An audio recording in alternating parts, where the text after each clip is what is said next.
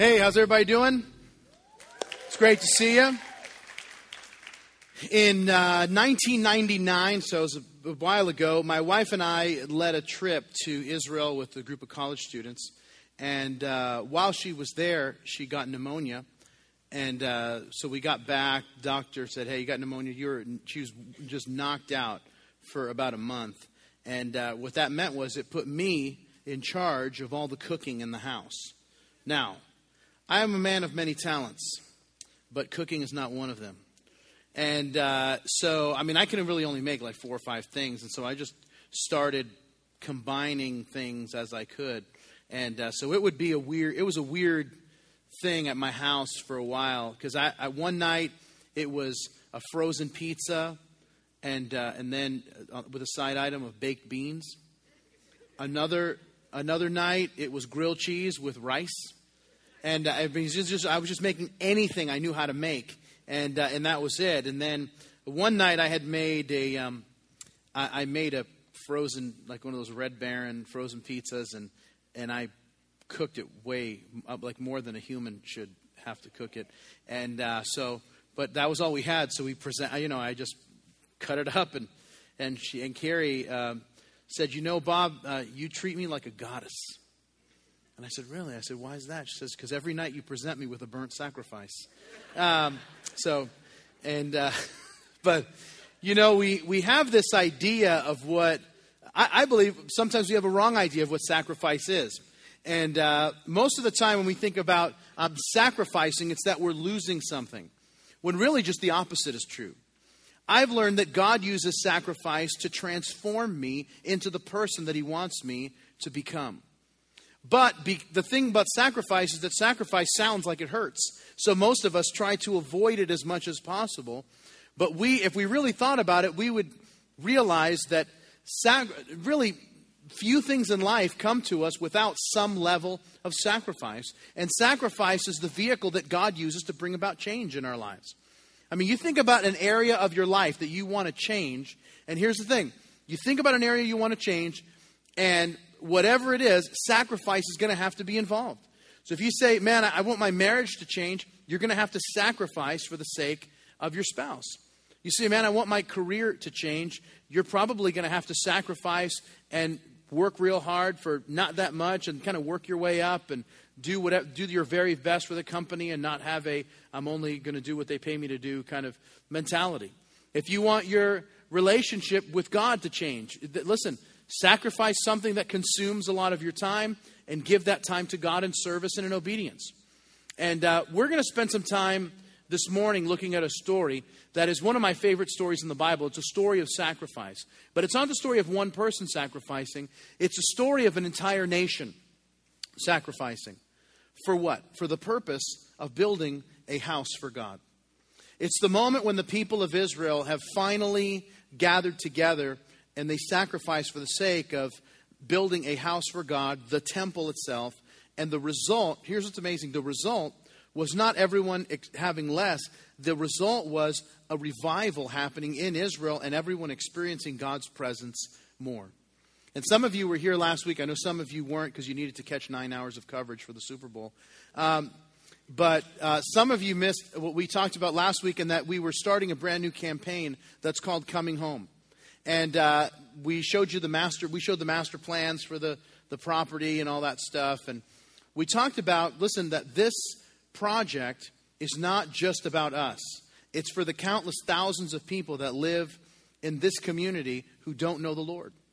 And so, one of the things we talked about last week, if you don't know, is that we're the only church out here. I mean, it's us, and that's it. And we're not only are we the only church out here, but we're going to be the only church that actually has a piece of property and a, and a building on it. And so, with that uh, comes great responsibility. You know, and um, the Bible says that whom much is given, much will be required. And so, we have been given a sacred trust. We've been given an incredible responsibility by God to reach our city with the gospel. And so we've talked about how does that vision become a reality? And this house for God will be built in the same way that the very first house was built through the sacrifice of God's people. And so I want to invite you to open with me to 1 Chronicles 29. That's where we're going to be today. Those of you are like, hey, whatever happened to the Malachi study? We're going back to the Malachi study next week. And we're going to start chapter 3 of that. But uh, we're in 1 Chronicles 29 today, and that's where we're going to spend the duration of our time together. And uh, so you got your Bible, open it there, your Bible app, iPad, whatever you got, open it up. First Chronicles 29, I'm going to start reading in verse 1. It says, Furthermore, King David said to the assembly, My son Solomon, whom alone God has chosen, is young and inexperienced, and the work is great, because the temple is not for man, but for the Lord God. Now, for the house of my God I have prepared with all my might gold for the things to be made with gold, silver for the things of silver, bronze for the things of bronze, iron for the things of iron wood for the things of wood, onyx stones, stones to be set, glistening stones of various colors, all kinds of precious stones and marble slab in abundance. Moreover, because I have set my affection on the house of my God, I have given to the house of my God over and above all that I have prepared for the holy house my own special treasure of gold and silver 3,000 talents of gold, of the gold of Ophir of 7,000 talents of refined silver to overlay the walls of the, house, of the houses, uh, gold for the things of gold, silver for the things of silver, and all kinds of the work to be done by the hands of craftsmen. And then he says this Who then is willing to consecrate himself this day to the Lord? Now, if you pause there and give me your attention, there's three things that I want to show you about sacrifice and what it does. And here's the first one if you're a note taker, and that is that sacrifice is a picture of devotion. It's a picture of devotion.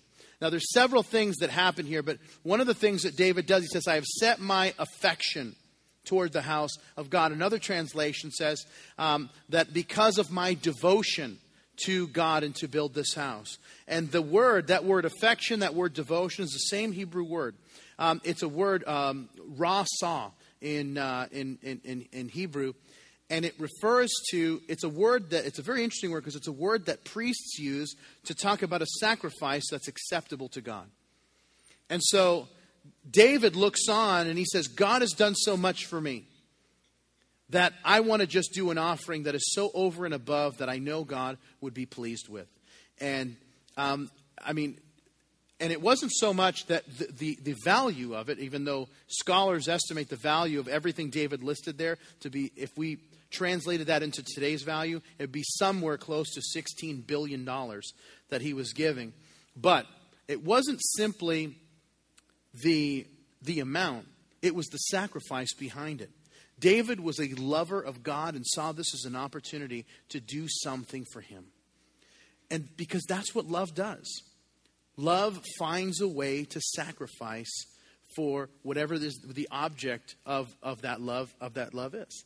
And so we always put our treasure where our heart is. And that's where what Jesus would said. He said that where your treasure is, there your heart will be also. So this Friday, this past Friday, two days ago, my wife and I celebrated 16 years of holy matrimony. Yeah, very excited about that. That says a lot more about her than it does me, uh, because it's a great deal for me. Uh, because she's more beautiful than even when we met, and uh, I have way less hair.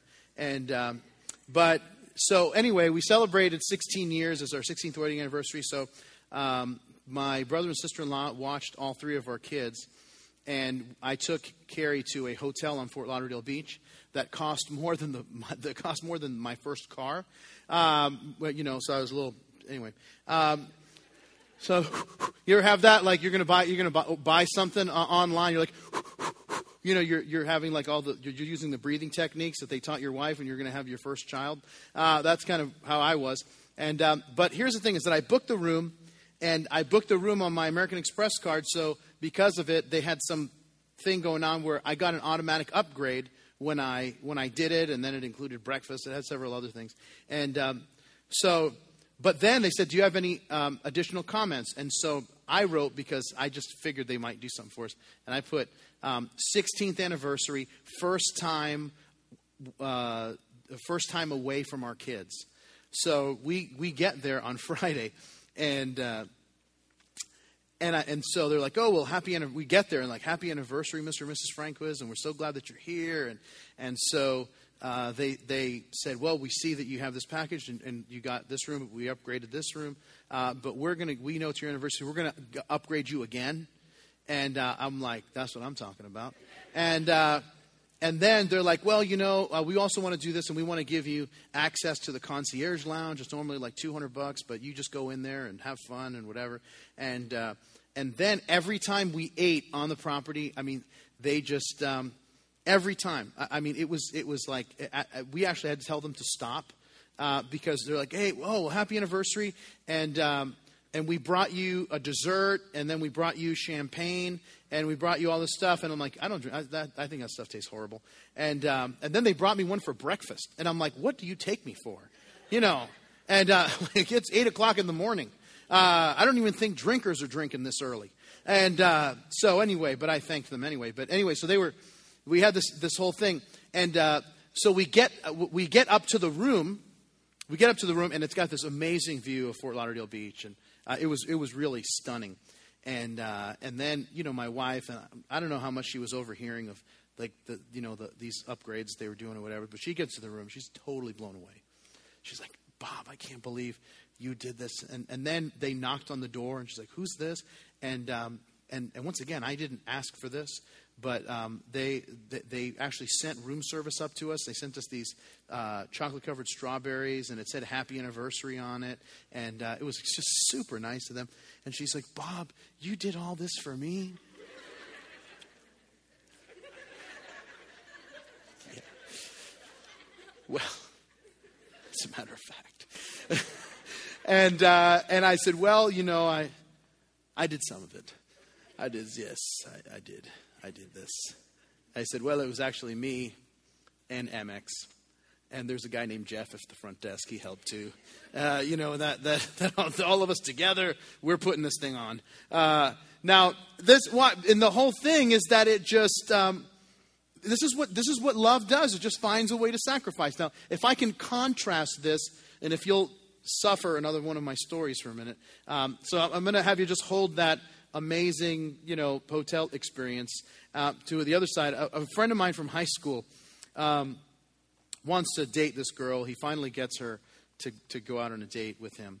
And, uh, and, I, and, and he's telling me what he's going to do. And I'm like, listen, if you ever want to have a second date with her, you don't want to do this. This is the worst idea I've ever heard. So here, anyway, he doesn't take my advice, and here's what he does. So I said, "So what did you? What did you guys go?" Well, I picked her up and uh, I took her to a dollar movie. Okay, some of you don't remember that there were actually dollar movie theaters, but there was a time in this world that there were dollar movie theaters. And uh, you would just go, you'd pay $1, and you would watch a movie that was out like eight years ago. Okay? And it was like, wow, Robin Hood, Prince of Thieves is playing uh, at the dollar movie. You know, this is like back when Kevin Costner used to act. Um, so, uh, so anyway, so that you would go to these theaters. So he takes her to a dollar movie. So now he has spent $2 on his date. Then he took her, he went, he drove, which, anyway, he drove to this place uh, that was pretty far from where the movie was, to this, uh, this fast food place called Hot and Now. Does anybody remember Hot and Now? Uh, anyone? There was three people in the last service. Renato was the one person who remembers Hot and Now. Okay, okay, a couple other people. Like all, you're all now admitting to it. Like this isn't like, like all right, I admit to it. You know. anyway, um, this is too many jokes happening in my mind all at the same time. Um, so here's, here's the thing about Hot and Now. Hot and Now was like, you know how there's like a certain quality of fast food restaurant? This is like the very bottom, okay? They had 19 cent hamburgers, and then you could upgrade that to 29 cent hamburgers. Uh, it was um, another 20 cents for the fries and then 39 cents for the drink. It's like, oh, and nobody's shocked they went out of business. It's like, you know, like this is just not a good financial model for a sustainable enterprise. Anyway, so he takes, her, and by the way, every hot now was in a, the worst rest, uh, was in the worst neighborhood, and uh, every hot now I'd ever been to had bullet holes in the glass. Okay, which I don't even know why they would rob them at the prices. There wasn't going to be much money there anyway. So nonetheless, um, he takes her to Hot Now. He spends like another two dollars on this, you know, fancy meal, even though I think he ponied up and uh, he bought her the cheeseburger, not just the hamburger. So anyway, so you get the burger, the fries. Anyway, it turns out to be the whole thing with the drink, like another two bucks. Then, after he wines and dines her at Hot and Now, and then they have this delightful time at, uh, at the dollar movie, he takes her at the end of the date to 7 Eleven and buys her a 99 cent ice cream sandwich. And, uh, and, and anyway, needless to say, they're not married and living happily ever after. In fact, she never spoke to him after that. And, uh, and it just shows. And you could say, well, didn't he like her? And here, this is, the, this is the, every time I've told the story to someone, like a friend of mine, they're like, but didn't he like her? Like, yeah, but see, and here's the thing the lack of investment showed really where his heart was. It's like, well, he must have not really cared that much because if he really cared, he would have done a little more by way of investment. And this is the thing that happens is that sometimes we want to go that route, like the hot and now route, you know, for, uh, for you know, what we can do as, as opposed to the, the kind of nice ho- hotel route. And um, David, uh, in the, in the story that we're reading, when he decides, hey, I want to do all of this for the house of God, is that he doesn't look at how little can I do and still be okay with God. Instead, he sees how much God has done for him, and he says, Here's what I want to figure out. How can I figure out how can I just give out as much as I can to the work of God because God has done so much for me? When David was looking for the land on which to build the temple, um, which now today you can go to it, it's called the Temple Mount, the Dome of the Rock sits there, and uh, he goes to a, a man by the name of Araunah who owned this piece of land and offers to buy it. The guy Araunah says, King, if you want it, I'll just give it. For what you're going to do it, I'll just give it to you. And I want you to see what King David says. I put it in your notes in 2 Samuel 24. Then the king said to Araunah, No, I will surely buy it from you for a price, nor will I offer burnt offerings to the Lord my God with that which costs me nothing. You see, the whole thing that David understands is that it's not a sacrifice unless it's a sacrifice. And David says, I'm not going to give to the Lord that which cost me nothing. And, and, and once again, as we talked about this uh, campaign last week and what we're doing, and those of you that gave to Blueprint, and those of you that are committing uh, even today or you committed last week, um, the first place to start is remembering all that God has done for us. That's where David begins. And he says, I, David says, I, I want to sacrifice out of my devotion, out of my affection for what God has done for me. And that, that's where we begin. You see, and, and by the way, let me say this, and I think sometimes this is where there can be a misunderstanding because, you know, David gives this thing $16 billion almost, and it's like, who's going to compete with that? Right? I mean, who, who can even dream of competing with that? You don't need to compete with that. The goal here is not a contest of who can, can give more, uh, but instead it's because everybody's been blessed financially in different ways and at different levels. But the issue is not the equality of the size of the gifts, it's the equality of the sacrifice. Um, Jesus would say it this way. I love this story. He says, And now Jesus sat opposite to the treasury and saw how people put money into the treasury. And many who were rich put in much. Then one widow came and threw in two mites, which makes a quadrans. And so he called his disciples to himself and said to them, Assuredly, I say to you that this poor widow has put in more than all those who have given to the treasury. For they put in out of their abundance, but she out of her poverty, poverty put in all that she had, her whole livelihood. Now, she gives these two mites. And what are two mites? Well, obviously, two mites are a quadrans. Well, that answers that question. Um, well, let me just tell you what, what in our currency what it would be. A, a mite, a quadr- two mites, a quadrans uh, would be half of a penny. She gave half of a penny, and Jesus was blown away that she gave. Why? Because everybody else gave, but she gave through a level of sacrifice that was actually costing her because it's not a sacrifice unless it's a sacrifice. And that was the issue. And it was the sacrifice behind the gift that pleased the Lord and that expressed devotion to Him. Now, look at what happens in verse 6. David says uh, in verse 5 Who is willing to consecrate himself? Uh, to the Lord, to this day to the Lord. And look what happens in verse 6. It says, Then the leaders of the fathers' houses, leaders of the tribes of Israel, the captains of thousands and of hundreds with the officers uh, over the king's work offered willingly. And they gave for the work of the house of God 5,000 talents and 10,000 darics of gold, 10,000 talents of silver, 18,000 talents of bronze, and 100,000 talents of iron. And whoever had precious stones gave them to the treasury of the house of the Lord, into the hand of Jehiel the Gershonite. And the pe- then the people rejoiced, for they offered willingly, because with a loyal heart they offered willingly to the Lord. And King David also rejoiced greatly. Now, if you pause there and give me your attention, here's the second thing I want to share, and that is that sacrifice is motivated by joy. That's the motivation behind sacrifice. Sacrifice is not um, is not motivated by guilt. It's not motivated by compulsion. That's why the verse uh, says that whoever sows sparing will reap sparingly, whoever sows bountifully will reap bountifully, but that God loves a cheerful, a cheerful giver because sacrifice is motivated by joy.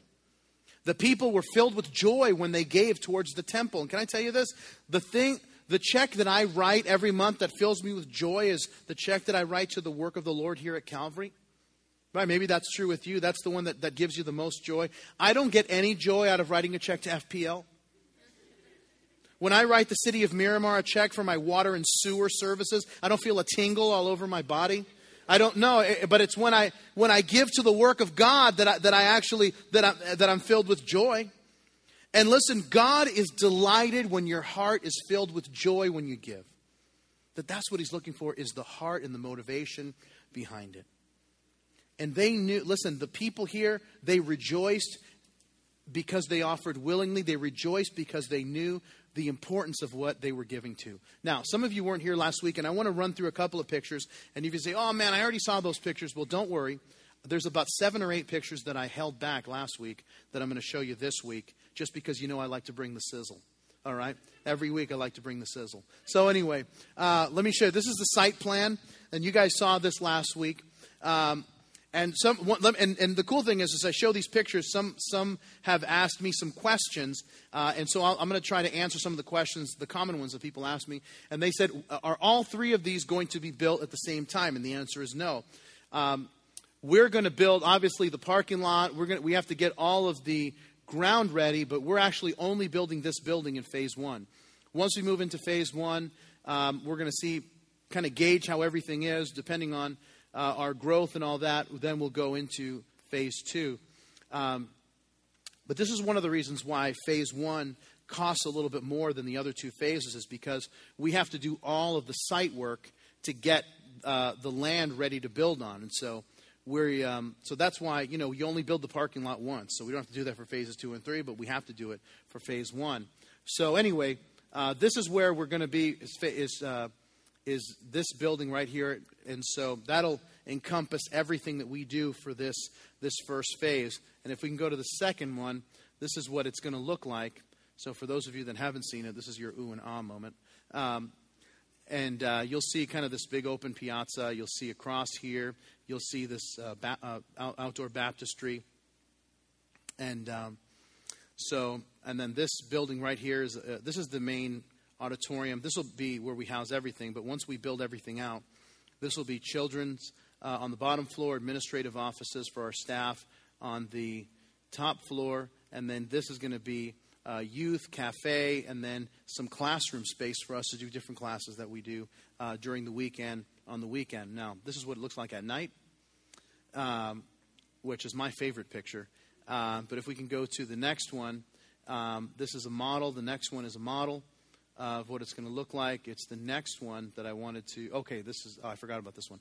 Um, this is the floor plan that we're working with, and um, you'll see uh, this is the floor plan for phase one. This is about a 500 seat auditorium right here, and then all of this is children's space. This is for our, our whole children's ministry.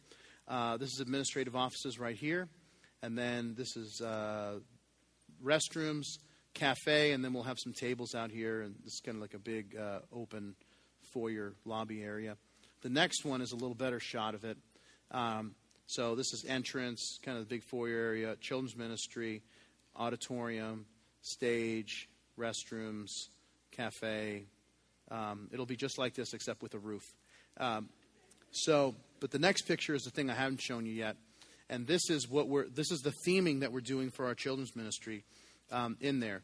And so what we're doing here is uh, the the architects that we work with, um, they brought some things to the table, and they said, you know, we just they spent a weekend with us, and they said, hey, here's some of the things that we brought, and so they, uh, you know, because the our emphasis here at Calvary is is is so heavy on making disciples, of reaching people, helping all of us grow in the faith. Um, and even from adults all the way down to children, one of the things that we uh, we're so committed to that that they came in with this theme of this kind of Cape Canaveral uh, astronaut kind of theme that uh, they're calling, you know, with the Great Commission of making disciples, they called it commission control, and uh, we absolutely loved it. And so you have this whole idea, you know, authorized personnel only, and then you know what would look like all the TV monitors. This is actually a picture from the movie The Incredibles. Um, so if you're like, hey, isn't that Mr. Incredible? It is, but we're not going to use that picture. But in fact, if you go to the next slide, it'll show you the pictures, some of the pictures we are going to use, um, which is this whole idea of you know seeking the Lord, being equipped for service. Um, so you'll see that in the co-mission control. If you go to the next one, you'll see kind of the concept for uh, check-in, and it's got this. The whole idea is um, this whole kind of like Epcot. You know, you're going in and, and you're, you're checking in for the mission you know, and so you'll see kind of the launching pads, that kind of idea uh, that we're that we're looking at. You go to the next slide, and uh, this is some of the graphics that we're going to have, like the signage. So you have this, you know, random person um, looking for signage. This is where he's going to go. The next one is the sign for the building, um, and then this is what it looks like at night, and uh, which I I like. And um, let me uh, see. I think that's these guys gave me like a little chart to know if uh, if I was out of.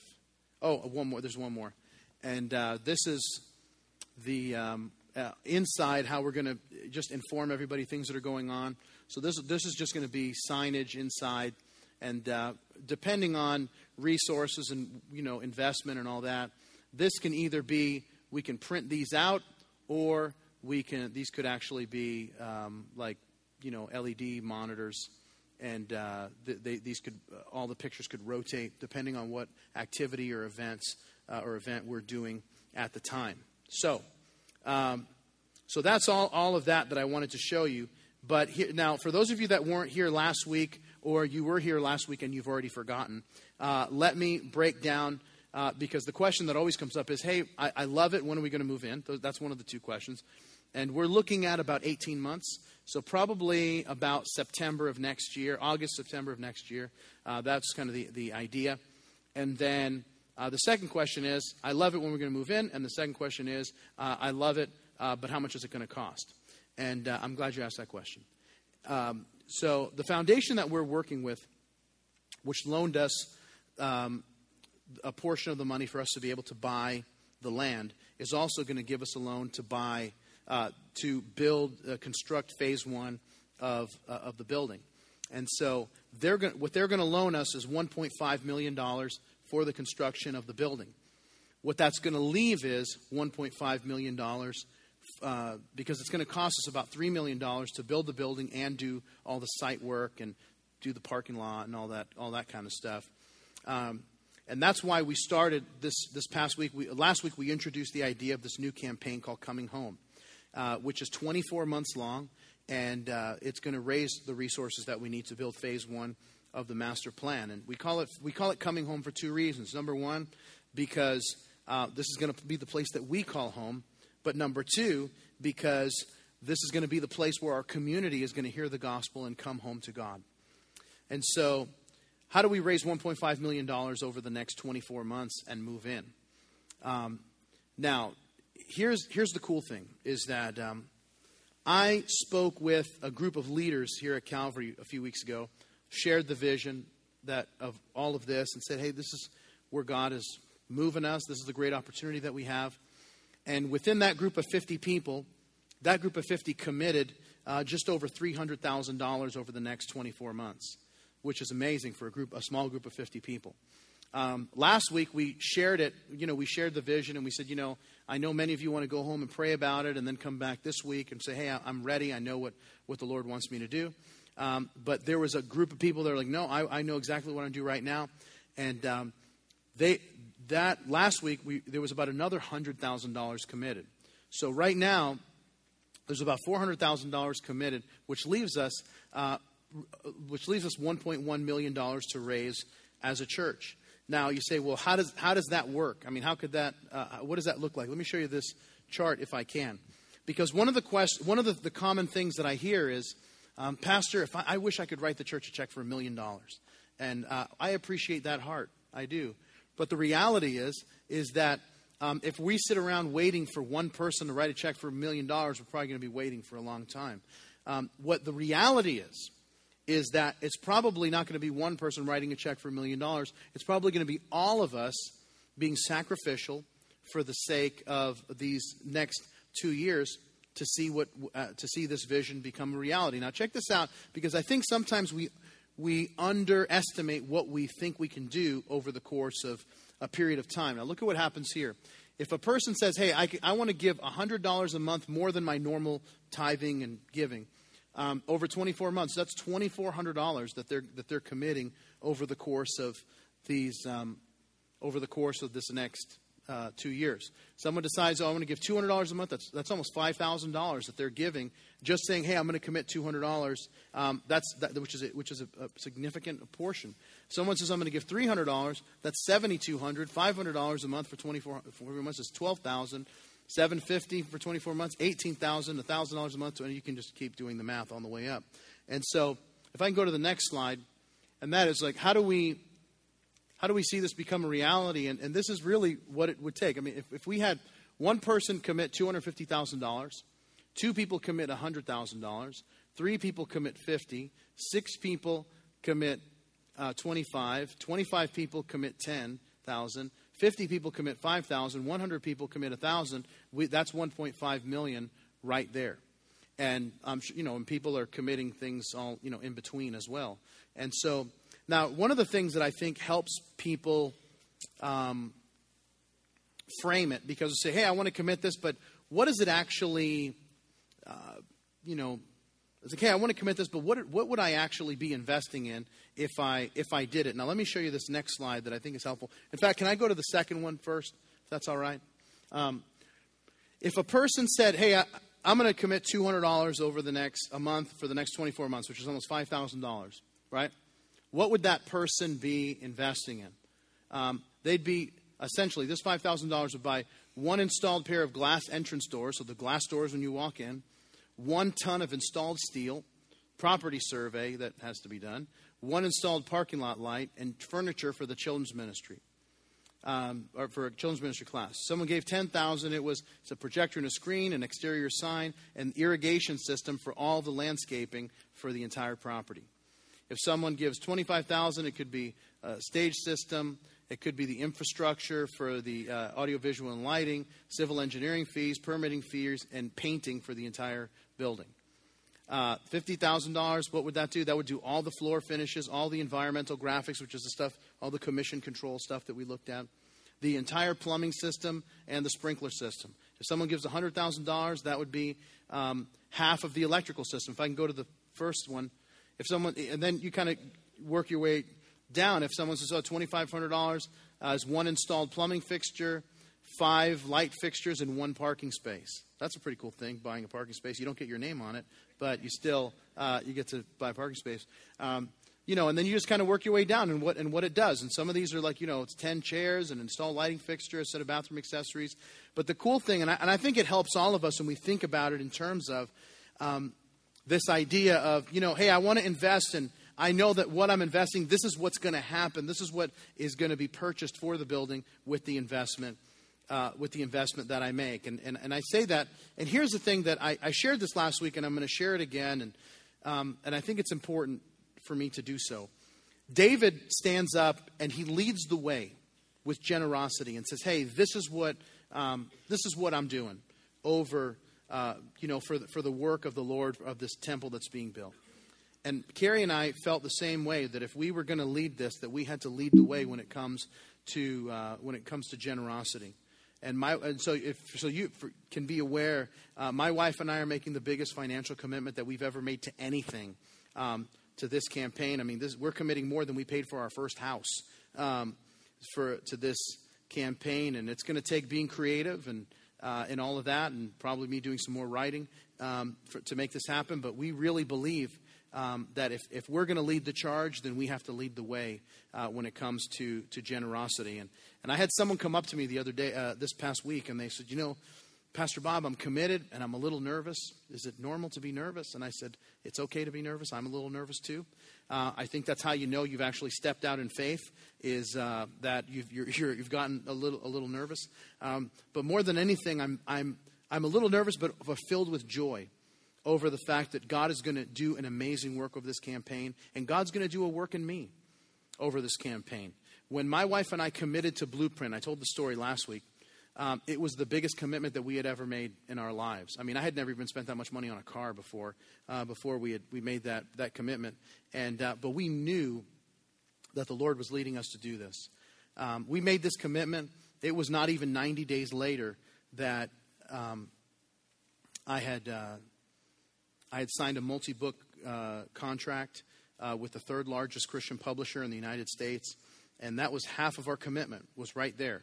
And uh, you know, God began to open opportunities for me like never before. And we, what we thought was going to take the full 15 months that the Blueprint campaign was, we ended up finishing six months early, because you know God had just blessed us in ways that we never even realized and never even dreamed that would um, would happen. And so the um, you know, the, the point that I make in all of this is, is that more than raising money, this campaign is really about God raising his kids and teaching us to trust him more than we thought possible. Because when I was making the commitment to Blueprint, when I was making the commitment to coming home, if my only factor was, well, I'm just going to make a budgetary decision, I never would have made the, the significant um, uh, commitment that I made and I never would have seen God intervene and work something that I never even wasn't even on my radar. But instead, it was much more than just a budgetary decision. That was part of it, but there was also a faith component to it. And there was a statement that we were just ta- that my wife and I were talking about, and that we just have continued talking about ever since that happened. And we just kept kept saying, you know, how big is your God? How big is your God? You know, what can your God do? You know, that's why the Apostle Paul in, in, in Philippians, he says, and he doesn't say, and, and God will. He says, and my God shall supply all of your needs according to his riches and glory in Christ Jesus.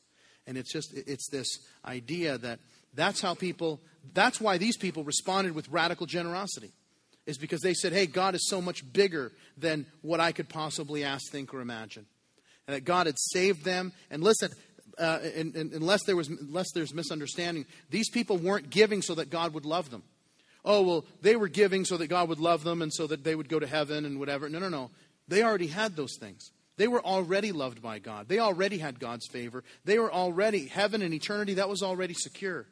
They were giving out of a response to those things. And then they saw God work in their lives because sacrifice is always motivated by joy. It was motivated by joy for them. It was motivated, the model of this is Jesus, that he sacrificed. Uh, in, in, it's not in your notes, but in, in um, Hebrews 12, 2, it says this Looking unto Jesus, the author and finisher of our, of our faith, who for the joy that was set before him endured the cross, despising the shame, and sat down at the right hand of the throne of God. Now, we're going to finish the story here, but I'm going to invite the ushers to come forward and hand out the commitment cards to. Um, to coming home because we want you to have each to have one of those. And uh, so I'm going to finish. While they're doing that, I'm going to read the last few verses that says this. It says, "Therefore David blessed the people." Uh, David blessed the Lord before all the assembly, and David said, "Blessed are you, Lord God of Israel, our Father, forever and ever. Yours, O Lord, is the greatness, the power and the glory, the victory and the majesty. For all that is in heaven and in earth is yours." Yours is the kingdom, O Lord, and you are exalted as head over all. Both riches and honor come from you, and you reign over all. In your hand is power and might, and in your hand is to make great and to give strength to all. Now, therefore, our God, we thank you and praise your glorious name. But who am I? And who are my people that we should be able to offer so willingly as this? For all things come from you and of your own we have given you. For we are aliens and pilgrims before you, as were also our fathers, and our days on the earth are as a shadow and without hope. O Lord our God, all this abundance that we have prepared to build you a house for your holy name is from your hand and is all your own. Now, if you pause there and give me your attention, here's the last thing I want to share with you before we close, and that is this that sacrifice breaks the grip of greed. Sacrifice breaks the grip of greed. Um, I, I, used to have this Chevy Cavalier when I was in college. Uh, when I was first starting college, my dad helped me buy it. And um, late, I get, someday I'll tell you the story of how it became infested with cockroaches. Um, and it was actually a cockroach training center. And I know this because I would, I would get up to my car at night and I would see them doing laps on my steering wheel. But anyway, someday I'm going to tell you that story, but that's not today. Um, but one day, Carrie and I are driving, and we were, um, we had just gotten married, and we were driving, and she opens up my glove box, and she pulls out this pink sheet of paper. And she says, What is this? And I said, Oh, that's the title to the car. And she says, That's what I thought. Are you out of your mind? And I said, Why do you say that? She says, Because you don't drive around with the title to your car in there. She says, You know, if somebody steals your car and has the title, they actually own the car now. And I said, Well, you know, that's good to know. I didn't know that. If you want to know secrets about, you know, things about ancient Mesopotamia, I'm your guy. And, uh, but I didn't know that. And th- listen, that is essentially what David is saying in this prayer. He says this. He's talking about ownership. And he says this God, you own the pink slip. You have the title on everything. Everything is yours, and we owe nothing. And we own nothing. And here's why this is so important. And this is the thing that, um, whenever I teach this, I, I just, you know, my prayer is like, God, if we would get this, then everything would change. I really believe that your spiritual maturity depends on understanding this principle. And the reason I say that is because you cannot grow to spiritual maturity and live like an owner. Only stewards. You've got to live like a steward. Like, and those are the people that grow to maturity in Christ because they aren't at odds with God and making stuff an issue. Now, let me explain why I say that. There's a verse here that I put in your in your notes in uh, Matthew in Deuteronomy chapter 10. It says, "And now Israel, what does the Lord your God require of you?" but to fear the Lord your God and walk in his ways, and to love him, to serve the Lord your God with all your heart, with all your soul, to keep his commandments, uh, to keep the commandments of the Lord your God and his statutes, which I command you today for your good. Indeed, heaven and the highest heavens belong to the Lord your God, and also the earth and all that is in it. Now, listen, uh, Deuteronomy is a series of addresses that Moses gives the people before they're entering the promised land. And what he does is he tells the people, hey, this is what God requires. He, it's that you respect him, the Lord, obey the Lord, serve the Lord. And then he says, oh, and by the way, God owns everything. Everything in heaven, every, the earth, and everything that's even in it is his. Why? Why, does it, why would he share that? After telling the people what, what God requires of them. Because these people were going from being slaves to now taking possession of an entire uh, country. They were going to have land, they were going to have houses, they were going to have fields that they never had before. And so God is telling them all this, saying, Hey, I don't want you to go in here and think that you are now the owner of these things. You need to go in there and thinking, I am the steward, uh, uh, the steward, I am the manager of these things. All of these things are God's. And He has simply entrusted them to me. Because the tendency that they would have is to go into the land and think, I used to be a slave, but now I'm an owner. But that's actually not what he had for them. Instead, he was explaining to them that the land was his.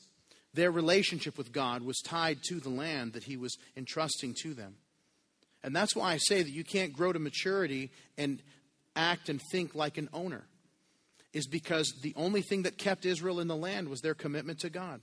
The day they stopped connecting the fact that the land belonged to God and that they were stewards of the land, when they started seeing it as theirs, that's when they started bringing in idols who would make it to make it rain. They would start worshiping other gods that would make the ground uh, give fruit instead of realizing that it all belonged to God. It was not their problem. They were not owners. They were simply required to act like stewards, managing it for the actual owner. You see, most of us know the verse where Jesus says, don't, you know, don't worry about tomorrow and all that stuff, right? Most of us know that verse, you know, for tomorrow has enough problems, just deal with today. But a lot of us don't know the context of that statement. The context of that statement is about money. It's about being a steward and not an owner. And, and now let me read you the verses leading up to the don't worry stuff. Here, here's what he says No one can serve two masters, for either he'll hate the one and love the other, or else he'll be loyal to the one and despise the other. You cannot serve God and mammon, or God and money. Therefore, I say to you, do not worry about your life, what you will eat, what you will drink, nor about your body, what you will put on. Is your life not more than food, and the body more than clothing? Look at the birds of the air. For they neither sow nor reap nor gather into barns, yet your heavenly Father feeds them. And are you not, are, and are, are, are you not of more value than they? The idea is, is that if God is who you follow, then we experience peace, not this uh, worry and anxiety over, well, how's it all going to work out? Instead, we experience peace because we're not owners. We're simply stewards. And when all we have to do is say, God, what do you want me to do with your money that you've entrusted to me? What that will do is bring more peace in your life. And it will take your spiritual life to another level because you're not going to be having the wrestling match between, well, this stuff is actually mine. No, God's saying, hey, it all belongs to me. And so, and if that's the case, then we just have to manage it well. And um, you and I are here today you know, we started this church 12 years ago in a living room with five people. And you are here today because there was a whole bunch of people over the years who have acted like stewards and not owners, and who have sacrificed for the sake of us being able to be here up to this point. And you think about through your life, and it's like we've always benefited from the sacrifice of others. But at some point, it becomes our moment. Our moment to sacrifice, our moment now to say, hey, it's, it's, it's time. Now God is calling me to do the sacrifice. Why? Because the sacrifice is motivated by joy. It breaks the, the grip of greed and, and it shows my devotion to Him. And my friends, we are on the verge of doing something incredibly significant. And something that, um, can I just tell you this? And I shared this with the group last week, and, and I, I just have not been able to stop thinking about this. There's going to come a point in time when you get old, um, like real old, the, the kind of age where you're looking, you spend most of your time looking back on your life. And you will remember this day. You will remember today.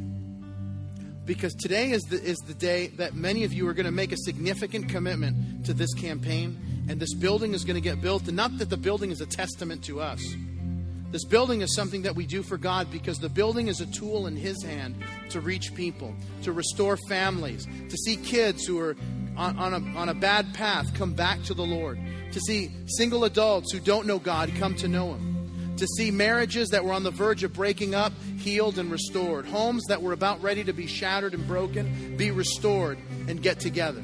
Listen, you're going to look back on your life and you're not going to remember what size TV you had but you're going to remember the commitment that you made to reach people and to change eternities through this campaign. Something that goes far beyond building a building, my friends. It's about what we're talking about is reaching people. We're talking about reaching kids and adults and um, youth that will last into eternity. And that's why my heart and my prayer is that you will, that, that God would give you a willing spirit, a devoted heart, and a mind and spirit and heart that are full of faith to listen as God is leading you. So here's what we're going to do. In a minute, the band's going to play, and I'm going to invite everyone to commit to this campaign. I know some of you, you're like, oh, I've already committed, and uh, that's fine. And uh, I'm, I'm, if you want to just commit it again, that's fine uh, as well. But we're all going to come together, and this is going to be our moment where we say, hey, all of us came together. We all committed. We'll, willingly and joyously together. And that God has spoken to you. And as they do, listen, and, and, um, and here's what we're going to do. When the band starts to play, I'm going to invite everyone to stand. And then if you're a couple and you're committing, then both of you come forward. If you're a single adult, then you come forward. If you're a family, then all of you come forward because we're doing something significant. We're doing something amazing. This is a spiritual moment, it's a holy moment. And I want you to step out over the next 24 months and participate in the work of God and watch and see what He does in your life, not just in your life, in this entire church's life, in our community's life, because we exist to help people take their next step with God, and that's what we're going to do. So I'm going to invite everyone to stand if you would. And when you're ready, come forward. You'll see the baskets here. Drop your commitment in the basket, and we're going to rejoice together.